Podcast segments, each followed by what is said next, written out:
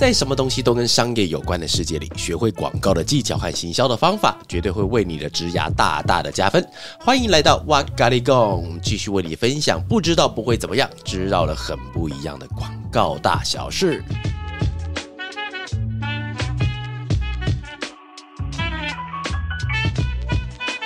Hello，大家好，欢迎又来到这个小地方啦。那今天我们想跟大家聊一个话题呢，叫做实习生。敲个鼓。而且实习生这个身份很妙，因为他既不是学生，但他又离出社会还有一段时间，对，所以他是介于在出社会跟你还是学生时期之前的一个衔接点。我觉得有个很大的差异点，就是你不要把自己当做我今天是来实习的，你真的要把自己的心境先转换成说我今天是来工作的，只是你的 title 叫做实习生。我觉得那个心态一开始在改变时候会比较好。而且我觉得在学生时期会有一个盲点，最一开始其实心态转不过来，可能会觉得自己还是在学。习阶段，对，但是其实学习阶段的时候，你就很容易会很被动，觉得说我只是来吸收一些知识，来吸收的，对。但其实如果到了一间公司进去要实习的时候，他心态应该要怎么调整？我觉得很好玩的一点的话，就是因为我之前有在聊过嘛，就是说我们在业界上有几个小中小型公司老板，我们有组成一个小群体，然后我们每次在。暑假跟寒假之前，我们就会彼此开始问问题。但是我们就会问了一句话，就是说你今年要不要开实习生计划？因为我觉得实习生计划对我们来说是一种挣扎嘛，挣扎真的是挣扎。就是以前呢，我认为是多一双手。多一双眼就是好事，因为其实东西根本就忙不完，东西做不完，所以无论如何，就是猫的手我都想要借来用一下。但是后来的时候，我同事跟我反馈，反馈完后，我才深深思考。因为仔细想哦，因为其实你今天会应征一个公司的实习生，你进来之前表示你对这个行业有兴趣，但是有兴趣代表你没有做过。所以其实你对于这个行业来讲是一张白纸。对于我的同事来讲，他们痛苦的点是，那个白纸进来的时候，他手把手开始教。我们的公司不算是大公司，可能就是二三十人的这样中小型公司。所以其实我们没有人是被训练过，我们要带实习生。所以其实他们的带法不是那么的聪明，是手把手的一个按键一个按键，每一个按钮哪个资料夹要干嘛都一个个教你。所以每次我同事跟我讲，他说他教完一个实习生，很像是他要自己做两份工作的感觉，因为他不但要把自己的东西做。完，他还要教会那个人做事，但是教会了以后，两个月那个人就不见了。那你们会有曾经考虑过实习生是可以转正的制度吗？我们很多实习生转正之前，我们跟那个昆山大学，因为我们的其中一个老板跟里面视觉传达系的老师，以前他们是五专的同学，然后因为这样子的话，就他们学校只要有学生，就大量输送到我们公司来。好像输送带，啊，输送猪肉一样，甚至有人进来，就实习生进来，最后在我们这边做到艺术指导，一做做四五年那种。然后呢，呃，做到一般的设计的也有，然后企划的主管级的都有，都是从那边一直输送过来的。那你们在面试实习生，跟你们在面试正职的时候，会有心态上的差异吗？哎，老实说，其实我没有什么在面试实习生的，因为实习生的那个缺很宝贵，所以对于一般老板讲，会有两种方式，就是我要面到一个好的，你才能来实习。就他们他们的心态会是像这样子，呃，因为我们的实习生名额很少，有时候甚至一年才一到两个而已，所以对我来说，那个那个职位重不重要？很重要。但是其实对我来说，他们是来学东西的，所以其实他对于这个行业是否是一定要以后未来要转这一行，仿佛不是我当场要考虑的东西。然后我就觉得说，这个人看起来好了，很想学东西，然后看起来大家都很顺眼，那彼此 OK，看起来不会有让再进来要跟他打架干架那种感觉，那你就进来吧。所以进来了之后，我们就没有办法再争其他。人了，所以我觉得我们跟公司其他公司在应征实习生的时候，那个心态上会有一点点小小不一样。但进来的时候一样是手把手全部把它教到会为止，这样。但如果是面试的时候，他如果过程有提到学习这两个字，不会是地雷吗？不会。呃，你刚刚讲一个重点了，如果今天是来应征正式工作的，提到学习这两个字，我会直接翻白眼，翻到后面七百二十圈。各位，你真的不要说我们这些老板是满身铜臭味的，好，就是你就想象一下，假设你今天是一个老板，你坐在那个地方，然后今天有人要来面试，他跟你讲，我准备好我来学习了，跟对比另外一个人说，我今天准备好来贡献了。你你你当然，你直觉反应就是先会先选后者，因为我今天真的没有办法说，今天我们就马上要开工上工，但是有招了很多人来学习的，但我我。明天我不知道我是要教人还是要赚钱，这两个东西对我来说会有很大的那种心里会过不去。而且他说他是来 学习，但学费是你要缴的。就是我觉得学费缴那另当别论，只是因为当我们在教人的时候，我们会用尽全力去教他，但是因为不知道教完会了之后他会不会留下来，就变成说他的不确定性太太大了。只是说他今天上来可以直接开工，跟进来我要先花三个月教他。的那个付出的那个教育成本会很高。一个公司来讲，我相信应该有些公司可以接受，可能他们公司就有那种大型部门专门要带人的、专门要干嘛的。但是因为就是小公司、中小公司，每一个人都很重要，所以对于我们这种体积的公司来讲，讲到学习这两个字的时候，听起来真的会比较吃亏。那为什么反而是面试正职的时候提到学习的时候有点敏感，但实习生的身份进来面试，听到学习，你们可能就接受度会稍微高一些。因为实习生如果他跟我讲他什么都会的话，表示这个人说谎，你知道就不可能嘛。像有点嘲笑大学制度，但是你大学四年书学完了，你不太可能学到任何东西啊。我是认真的，因为我之前在大学虽然是学戏剧系的，我学到一些东西，但是真正的像我们班上有些人，他们只有真的是到幕后去，甚至走幕前，他们都是出社会后才开始学真正的真刀真枪长什么样子的。因为在学校那个体制会有人在保护你，你唯一评判的标准是什么？成绩。但是在真正的行业里面，成绩是你唯一没有要评判的东西。他要看你的时机，你的成绩不代表你的时机。你今天提出了一个东西，你到底有没有把这个商品给卖掉？几个消费者因为你的东西而感动？那真的是要真刀真枪才会知道差别的。哎，我问你哦，我今天因为这件事情输两杯咖啡。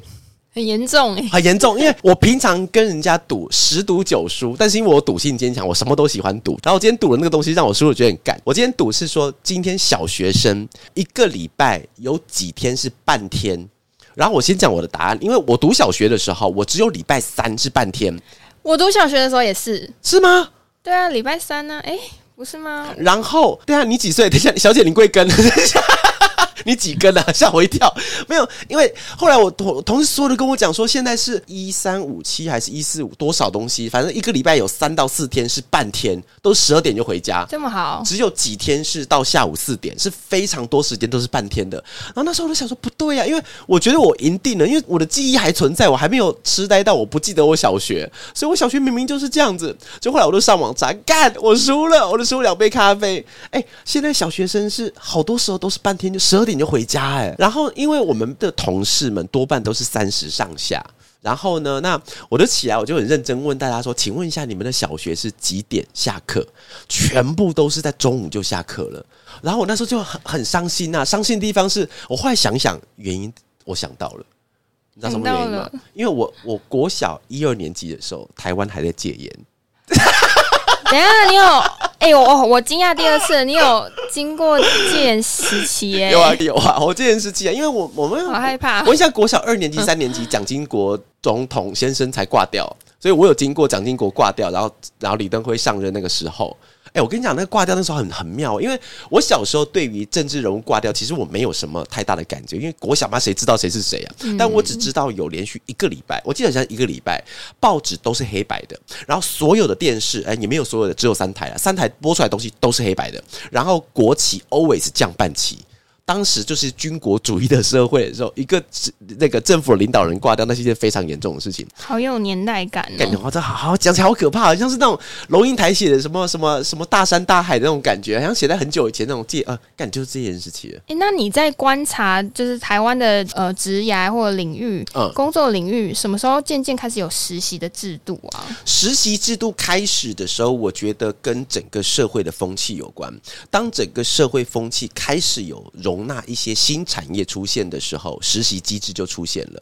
我觉得这个可以想象哦，在以前我跟 你讲，我要讲，在以前我那个时代，能够最多的工作是什么？你知道吗？流水线。因为在当时台湾就是有一些比较大的厂，比方说水泥厂，像还没有晶圆厂哦，那个时候多半都是在做代工，所以你在很多地方你会看到。只要到白天上班跟下班的时候，会有一车一车的公车载着很多的男工女工，一直往工厂一直狂送，一直狂送。但是我爸也是啊，我爸那时候就是在某个工厂里面的工人，所以他们就固定在某个地方，然后公车就把他们一车一车一直往往各四处各地去载。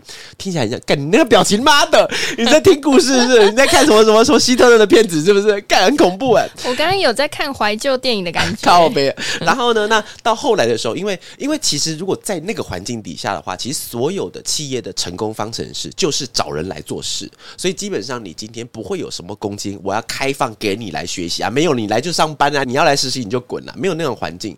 但是因为到后来的时候，整个社会风气变成说开始容许一些其他的新兴产业出来，比方说除了制造业之外的一些行业出来的时候，他们对于人才的需求就除了你手工之外，多了一些其他的需求。当这个环境变成这样子的时候，就慢慢的容许了实习生这个概念出现，跟学校也有关系啦。学校本身校方有没有支持这个东西也会有关。所以学校其实有一些实习的嗯学分制度，你们公司是乐见其成的吗？乐见其成啊！而且我刚突然想到一个，因为其实以我当时的考试里面。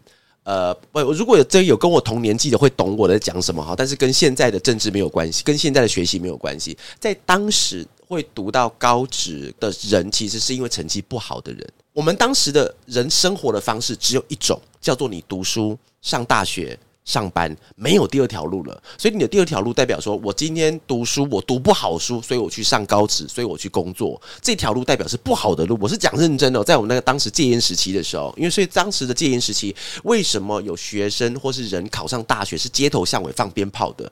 因为他的录取率极低，然后进去以后基本上你可以保障就会有一定很好的出路，所以那个是被安排好的一条康庄大道。所以因为这样子，所以我们就学校就不会鼓励你说，诶，学生进来我送你去上班。因为这件事情是代表是因为你读书读不好，我才送你出去的，所以他的逻辑变这样，所以学校一开始就是以升学为主，所以我觉得差别有在这个地方。然后现在的话，因为其实技职学校很多，因为我也是技职体系出来的，我就读高职的，但是我成绩真的是不好了，自打嘴巴。但是因为我学科不好，但是我数科不错啦。然后呢，所以学校开始慢慢的认知到，就是其实真正的年轻人到他长大成人的时候，不是只有读书一条路，他会开始鼓励你要朝多元向的发展。所以这真的是一定是社会风气开始变得自由了以后，才会出现这样子一个东西，叫实习生。诶那可是公司的第一届实习生，是你在开公司几年决定要做这件事情？这又是讲古了。在很久以前，台湾有一个政策叫两两 K 专案，你知道这个专案吗？糟糕，不知道，两两两 K 就是二十二 K 的意思。二十二 K 什么意思呢？就是当时政府为了鼓励补助青年人就业，当时政府推了一个专案，就是你只要雇佣刚毕业的新鲜人，政府就给你两万两千块，是哦，给我两千两千块，然后我把那个钱全部拿去付，所以对我来说，那个人对我来说是零元。但是还是要付劳健保费用啦，该付的还是要付，但是基本薪资是由政府去付掉的。等于这给他们一个机会试试看。，对，但是这个造成了一股歪风。我我先讲先讲励志的哈，就是后来我们的一个同事，就是他到我们这边工作了将近七年，后来他到了里奥贝纳，到澳美都是做最高的策略部门。他现在自己已经出去创业了，他就是两两 K 专案到我们公司的。所以那时候我每次跟他开玩笑，就是说你第一份工作其实我不用付你钱，但是他后来他在我们公司做的，其实薪水还蛮高的，还蛮贵那时。候其实有觉得不小心捡到宝嘛？还是慢慢学起来那是？很后来才知道，那是七八年后他的实力才变那么强，前面还是经过很长的蛰伏期啦。然后我就刚刚讲有个歪风嘛，歪风是因为我身边有些朋友开公司，然后他们干嘛你知道吗？他们就大量申请两两可以进去做什么？扫地。所以那时候我就啊，看好了哈。然后，但是我各位我不是这样子啊，我是请假真的做事情的啦。但是之前有那个为了要呃政府要补助，所以出了一个两两 K 专案，然后那是我们的第一个实习生。但是后来的时候，就是我们刚刚前面讲到，就学校开始做产学合作，他们就不断的输入一些学生到我们公司来，然后大家有些真的做的不错的，一路往上做。这让我想到刚刚的心态。其实我们大学的时期有一些实习的制度，是我们被迫我们要实习，我们才毕被迫吗得了业。像我自己是文创学生，嗯然后一定要修文，那满。那我我好奇文文创整整个系名叫什么？呃，它是一个学程的名字，学程 OK 就是等于说我们要修的其中一个学程，然后里面包含了说要有实习，实习会有两学分，哦等于说其实，在相似年纪这部分都是等于说有个被迫实习的，那你为什么要特别强调相似年纪？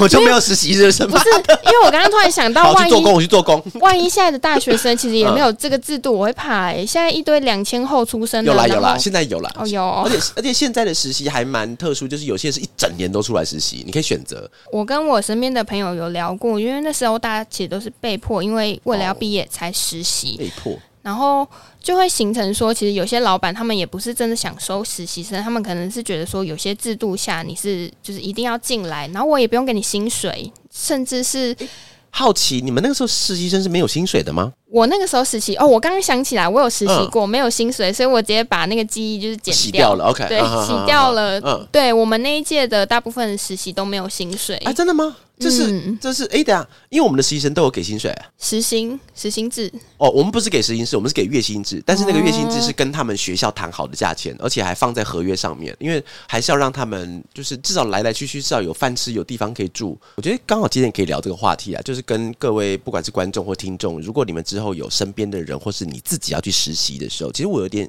小小的建议哦。其实我蛮怕看到实习生没事干的样子，没事干是一种压力，你知道吗？就是我我会觉得说我是不是没有教他东西，但是我又没有时间教他东西，所以我就会看到有一个人在公司走来走去，然后走来走去还算是他比较外向的人。很多人他不是坐在那不动。你就是看他的画面，因为他不敢上网，他也不敢玩手机，他就是看着一个空白的电脑的桌面，就一路看看到中午，然后中午去跟他吃个饭也是自己吃，然后吃完后那个画面继续看到下午。所以我刚刚前面讲，因为我们没有个特别的带实习生的制度，然后因为大家在教的时候，他们又没办法吸收这么快，就把怕人家吓跑了，会觉得有虐待人的感觉，所以就是会让他做一些简单的事情，比方说让他整理一些 Excel 的表格，但是整理一整理那个表格就一看就一天，因为他也不敢关掉，他也不知道他要干嘛。所以后来是蛮怕用实习生，是因为我不太确定他来我这边，我是不是误他前途。然后，但是我遇过几个实习生，其实很烦，超烦的，你知道？他这一三五十就一直来问我，就问我说：“哎，娃娃，那现在这个我现在弄这东西对不对？我现在东西要弄什么？我还有什么东西可以弄？”很烦。但是通常这种人他离开了之后，我的印象会很深，然后他之后都会找到还不错的工作。我遇到好几个都是这样子，所以他是。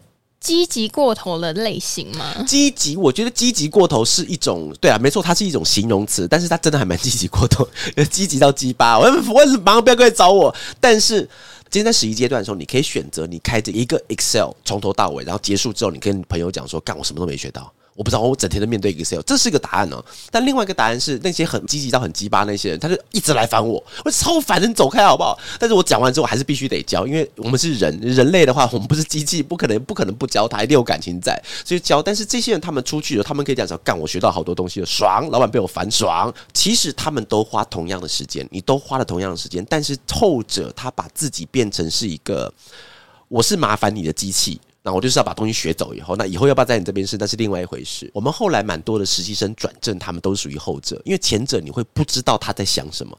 各位，你你评评理，如果有一个人他坐在那边，眼睛一直盯着画面看。你会想他是不是在想什么伤心的往事？我看我现在是不是不应该去打扰他？好可怕，你知道吗？然后因为我们又不熟，然后因为学生他可能心灵还没有经过正式的社会的洗礼的时候，你会觉得有点脆弱。那我就是不应该骂他，就默默走开好了。就是变成这种负面循环，因为我不敢找他，他也不敢来找我，两个人就这样不敢来不敢去。所以有时候一年结束的时候，我会忘记我们到底有找什么实习生，多半都是因为他们还发呆发太久。那如果是介于你刚刚提到的过度积极类型，那有什么类型是取得一个很好的平衡点？我又可以学到东西，但当下又觉得上级。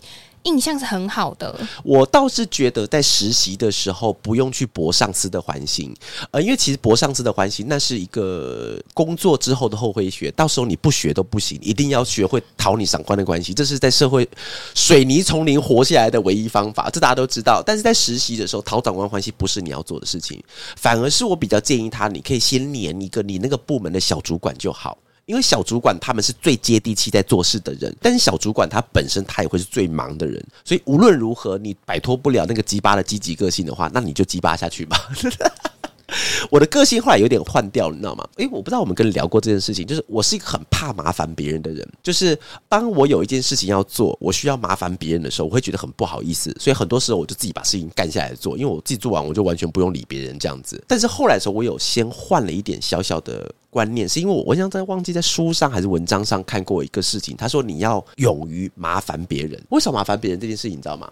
因为其实现在的社会，我们很讲究的不是一个人能力有多强，而是横向连接。比方说，我跟你的好了，比方说，我一直不好意思麻烦你，所以其实我们两个始终建立不起来。我们只有见面说：“哎，你好，你好，呃，你吃饭了没？”只会建立成这种很肤浅的东西。但如果有一天我需要帮忙的时候，我不要不好意思请你帮忙，我请你的之后，之后你遇到事情的时候，你就会来麻烦我。所以这个东西就会让我们除了私底下的打招呼之外，会更多了其他合作的层面。所以我后来就变得比。较不怕麻烦人。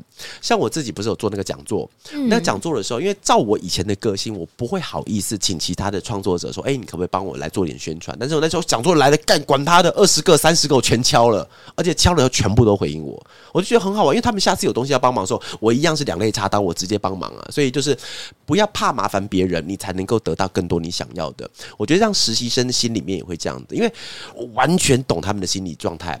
怕麻烦别人，我就是一只小菜鸡啊！我只会呼吸跟吃饭，我不会做事，怎么办？没有办法，因为你这就是你原罪，因为学生就长这样子。但是不是每一个人他生下来他妈的就会做事啊？他每个人都跟你一样，就是从白一张白纸开始的、所以你只要试着，你就是厚着脸皮去麻烦你的小主管也好，麻烦他们教你也好，到之后的时候你会获得更多的东西。但是一定要从不要脸开始。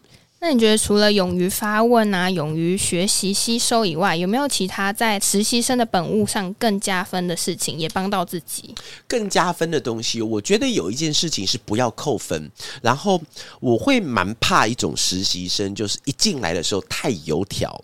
所以太油条，是他已经开始有点选边站的意味在了。因为我必须要讲，像我们公司的文化比较好一点，大家都比较平行。但是稍微大一点点的公司，它里面可能会有一些文化，就是你要比较趋近于谁，然后谁会帮你干嘛。那我真的很想讲的以前的案例，干以前我在讲吧？以以前我在讲吧？在某一间广告公司上班的时候，干里面内斗到一种爆炸，你知道吗？我们整个部门十几个人，我的总监呢，整个过程中我看过三个总监换人，因为其实总监换人是一件不太容易的事情，但是我总监一直换，因为我总监比我们所有职员都来的更菜。我说更菜是待的时间更短，因为他们进来就被搞掉，进来就被搞掉，然后我们就有一个业务的头，只要什么总监进来跟他讨论不好，就搞掉他。哦，那么在现场其实工作很累耶，因为我是设计部门的，所以我必须要站在设计总监那边。在当下的环境，你没有办法选择说我不站，有点像什么叫后宫。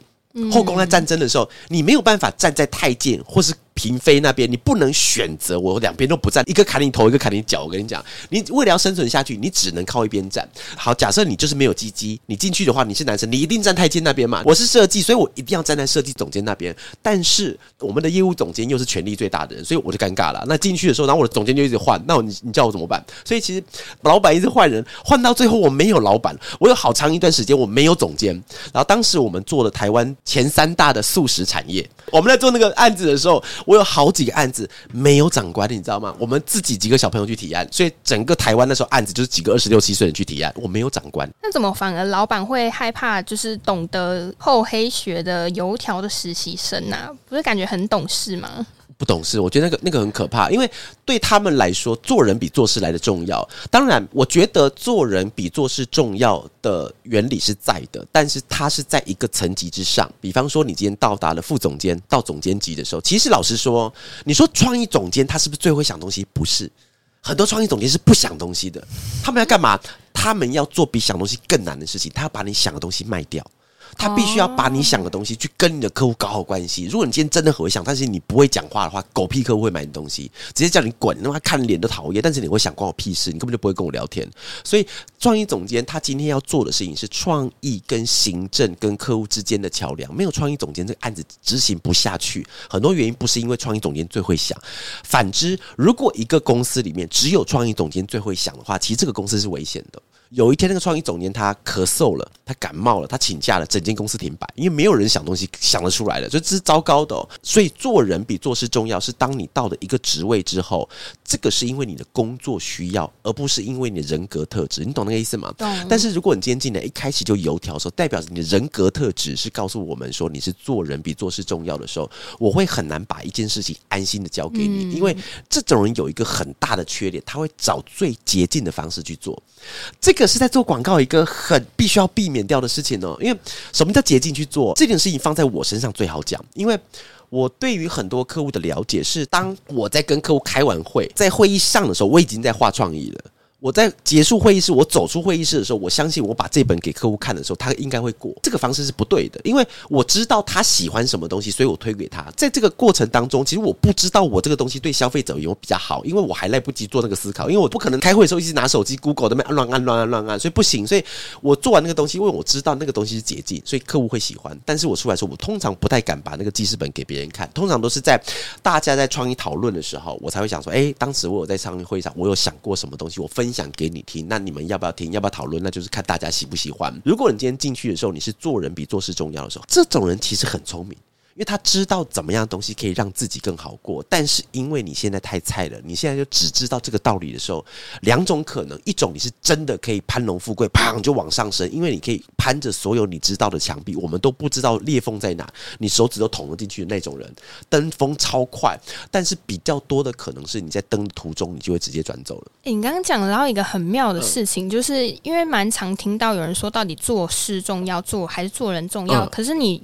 提到的一个是不是绝对性？它是一个阶段性。阶段性。在你马步还没有站稳的时候，还没有累积到你做事情的一个能力值，发挥到一个程度阶层，你已经可以往上的时候，你先要做好的是往内聚焦，存好自己的粮。因为我们今天的话题在实习生嘛，但是如果我们今天的话题把实习生再后一段的话，下次我们再来聊这个。再后一段的话，其实做人跟做事就。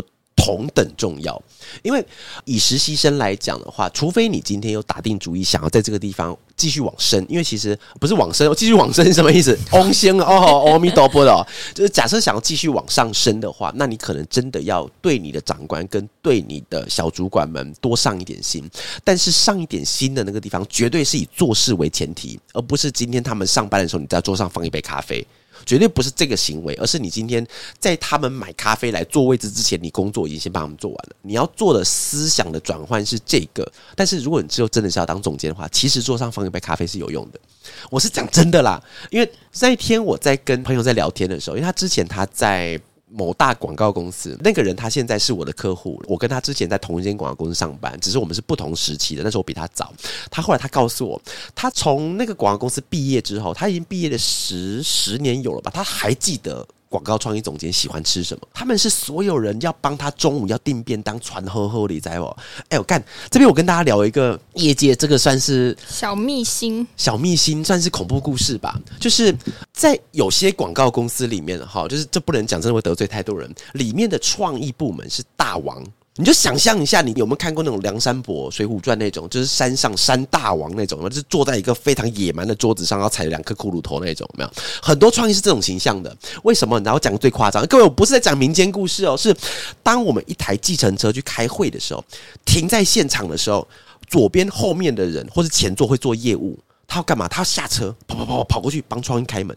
我是讲真的，这件事情存在哦，而且存在还年份很近哦，而且现在有些公司还是这样子哦。有些创意大佬们他们是不开门，我始终怀疑他们手是不是有问题的，还是他们其实根本就没办法开门。你你现在想象一下，你在韩剧里面看到那种很不近人情的老板怎么做？很多广告公司创意就长那样。但为什么是呃创意的阶层会比业务部门来的高？广告公司的习惯就是这样子，因为你从薪水其实就可以看得出来，在广告公司里面的 M 型结构，那个 M 最高头都是创意，最下面是业务。讲一个比较残酷的事情哈，因为其实以创意公司里面来讲，它最重要的东西，在很多的广告公司里，他认为是创意。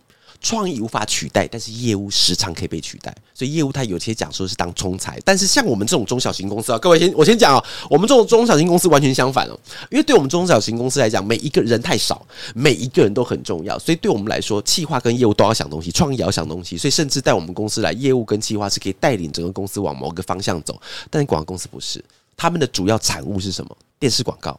电视广告跟业务有没有关系？老实说，没有太大关系。因为你今天想完一支脚本之后，提案是谁提？创意总监去提，拍是谁拍？外面的制片公司去拍。业务要干嘛？负责把这个脚本跟人家去对。大部分各位，你才会听到广告公司大家觉得很可怕、很恐怖的那个都市传说，大家哭啊，压力大，啊，很多选择飞下去的，其实就是业务，因为他们工作太重要，但是他们太被看清。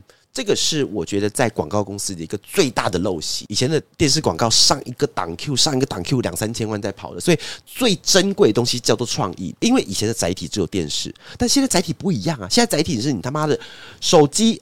I g YouTube Facebook 什么东西都有，所以今天要业务，它基本上是通才，它什么都要会。但是它的陋习却停留在以前只有电视的时候，以前只有三台的时候。所以用这个习惯往下来看，他们甚至用这个方式看现在的业务。这些公司的名气又太大，大家太想要进去做。你你听到大家想要进去做是什么原因？你知道吗？因为他们做到好玩的客户。那做到好玩的客户，是因为他们的创意很好玩。所以每个人进去都是因为他的创意很好玩，所以我要进广告公司。但是你进去的时候多半都是去做业务，所以你会带着一个不正常的想法进去的时候，你会被人家打击出来，因为对方他不是用创意的方式在看待你，他是用业务的方式在看待你，但是我们却是因为创意的角度而进去的，所以一开始大家进去的时候会觉得说，干这什么地方根本就地狱吧？这啊，干我这是走错路了，是不是？跑到木莲救母到地狱去了？就是因为彼此双方看对方的那个感觉是不一样的，所以很多朋友会问我说，他想要进广告公司要怎么办？我就会先问他比如说，你想要进广告公司是因为你想要进那一间公司，还是你想要做广告？如果你想要做广告的话，广告公司不是你的目的哦。你因为做广告太多了，我们也在做广告啊，客户也在做广告，中小型都在做广告，广告公司只是有一个。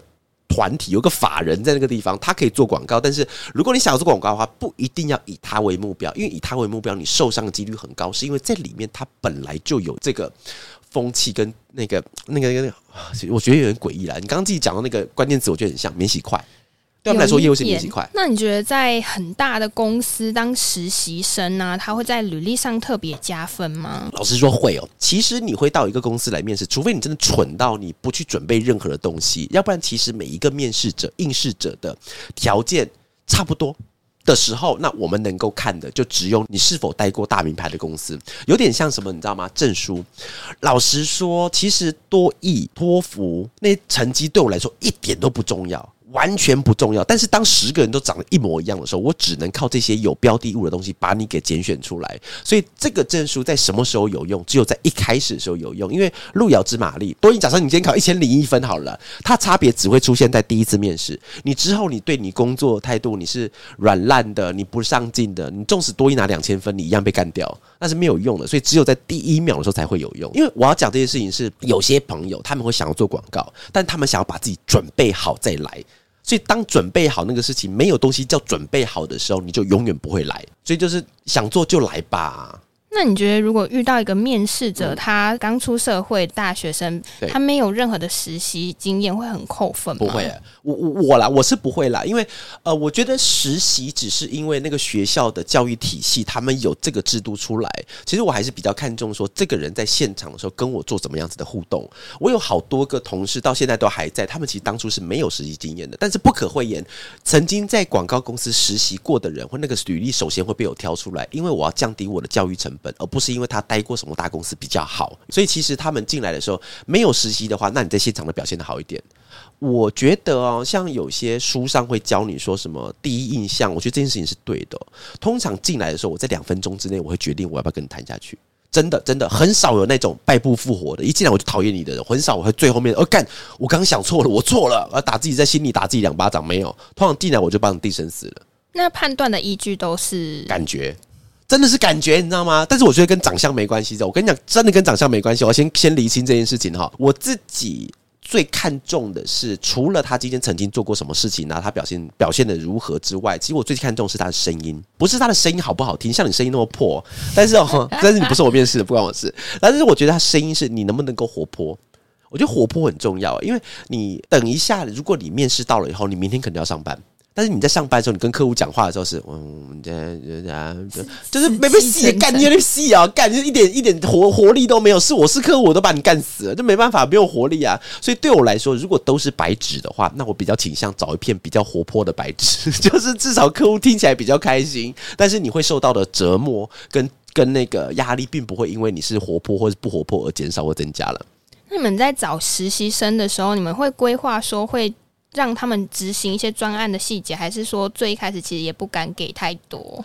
呃，多半都会让他们执行某一个专案的细节的某一个部分。我们假设以专案来讲的话，通常会分成是前中后三段嘛。那通常我们不会让他负责任何一段，会让他负责前面的 A 之三之一之类的。就是我们在搜寻资料的时候，你可以帮我搜寻。假设我们今天要卖汽车好了，我们要卖二十五到三十五岁的人汽车，那你就帮我找二十五到三十岁这群人他们在买车上有什么条件。但是我不会跟他讲，你帮我找二十五到三十五岁，他们对于购物有什么习惯？因为是一个比较大的，因为他们不知道怎么找，所以他会帮我找出一些莫名其妙的东西。但是我是不需要的，所以我只好给他一个最准确的课题，帮助他也帮助我。那你有遇过实习生他的能力值比正职还要好用的吗？我想一下哈，呃，心态比正职的好的有很多，但是能力值，但是还没有遇过他今天真的能力值比较好的。但是潜力的话，呃。老实说，我觉得我没有这么相信潜力这件事情的。大家听起来会很奇怪，但应该是要相信别人的潜力，是因为我觉得潜力跟自信心跟经验是成正比的。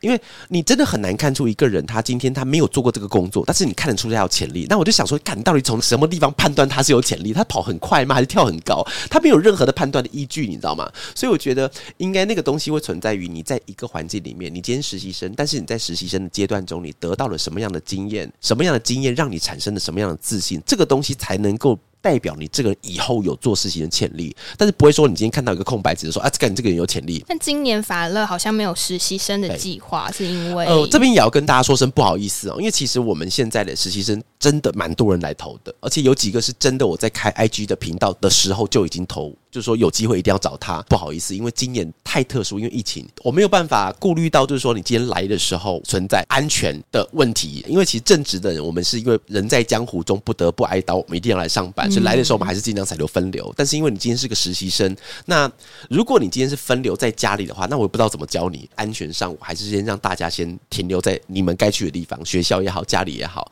但这个重责大任，我就是先今年先不开放。年底的时候，年底年底的时候，我希望会有。开缺，但是我觉得还是要看疫情，希望疫苗覆盖率还是多一点的哈。等到那个时候大家都比较平静一点的时候，然后那我们那时候再开启，能够心有没有旁骛的去照顾实习生比较好。那未来如果有想加入法乐的实习生，应该要做好哪些准备？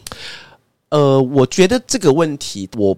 不会去回答他，因为不回答他的地方，是因为我觉得是你要做什么准备，让法乐可以选择你当实习生。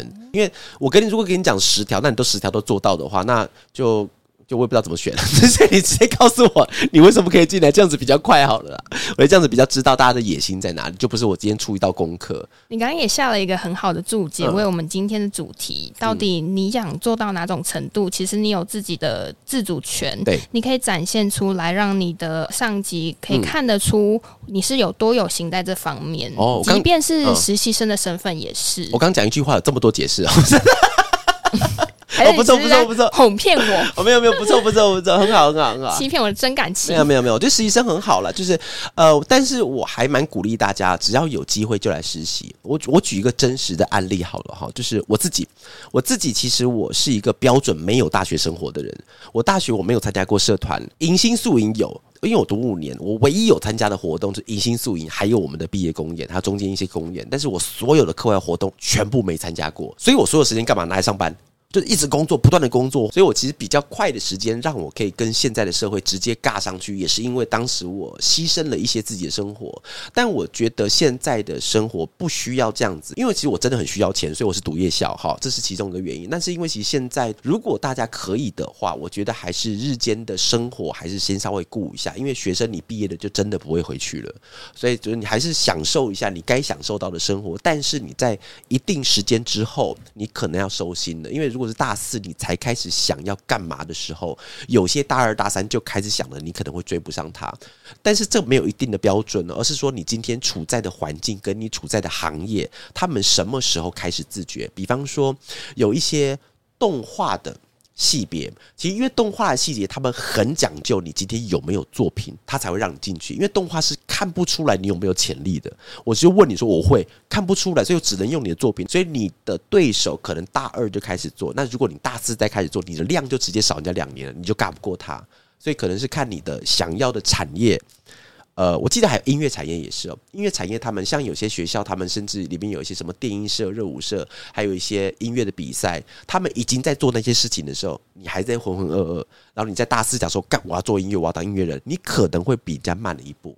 对我其实也蛮乐见看到现在大学的学弟妹或者是一些朋友的学弟妹，他们都。渐渐的，越来越早开始去找很多很多的实习，触角慢慢延伸不同领域，然后来挖掘出到底我对于业界的哪一块生态，或许是有兴趣可以作为出社会后的一种选择。对，那我觉得也可以当做我们今天最后一个聊的一个部分呢。好，就是呃，在实习的时候呢，那你大概百分之九十以上的机会，你找不到你喜欢的工作。只有运气很好的人才有办法一开始做到喜欢的东西。大部分人是你做了不喜欢的东西，但是因为你擅长了，它慢慢变成你喜欢的东西。所以要讲什么啦？因为从大学的时候，就算你是读相关科系的哈，比方说大传、广告、行销相关的科系的话，其实你不一定会喜欢。所以你今天不管是进到什么样子的单位去，你就从里面找到一个你也许比较擅长的东西去挖挖看。